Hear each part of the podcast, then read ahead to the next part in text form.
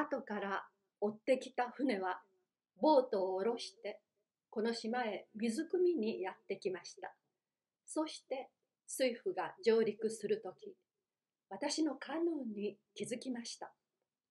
持ち主がどこかにいるに違いないと彼らはそこら中を探し回りました。武装した4人の男がとうとう岩陰にすくんでいる私を見つけ出したのです。革の服、毛皮の靴下、私の奇妙な服装に彼らは驚いたようです。立て、お前は何者だ？と水夫の一人がポルトガル語で尋ねました。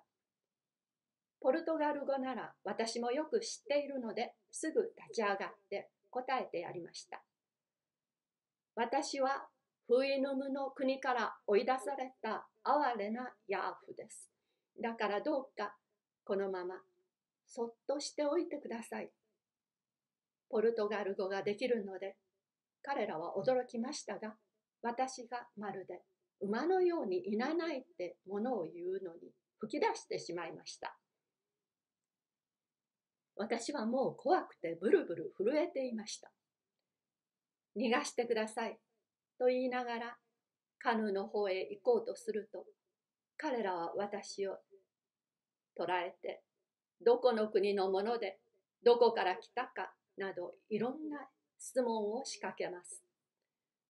彼らが物を言い出した時私は犬や牛が物を言い出したように全く変な気持ちにさせられました。私が何度も逃げ出そうとするので、とうとう彼らは私を縛り上げてボートへ引きずり込み、それから本船へ連れて行かれました。そして私は船長室へ引っ張って行かれました。船長の名前はペドロといい、大変親切な男でした。どうかあなたの身の上話を聞かせてください。食事はどんなものを召し上がりますか？これからは私と同じ待遇にしてあげたいのです。と、こんな親切なことを言ってくれます。しかし私は相変わらず黙り込んでいました。私は彼らの匂いが嫌でたまらなく、今にも倒れそうでした。しかし彼らは私に一寝入りせよと言ってきれいな部屋へ案内してくれました私は服のままベッドに寝転んでいましたが30分ばかりして水夫たちの食事をしている暇にそっと抜け出しましたこんなヤーフどもと暮らすくらいならいっそ海へ飛び込もうと覚悟しているところを船員の一人に見つけられました。そして今度は船長室に閉じ込められました。なぜあんな無謀なことをしようとしたのだ？自分はできるだけのことをしてあげたいと思っているのに。と船長はしみじみ言ってくれます。私はごく簡単にこれまでの身の上話をしてやりました。すると船長は夢の話でも聞いているような顔つきでした。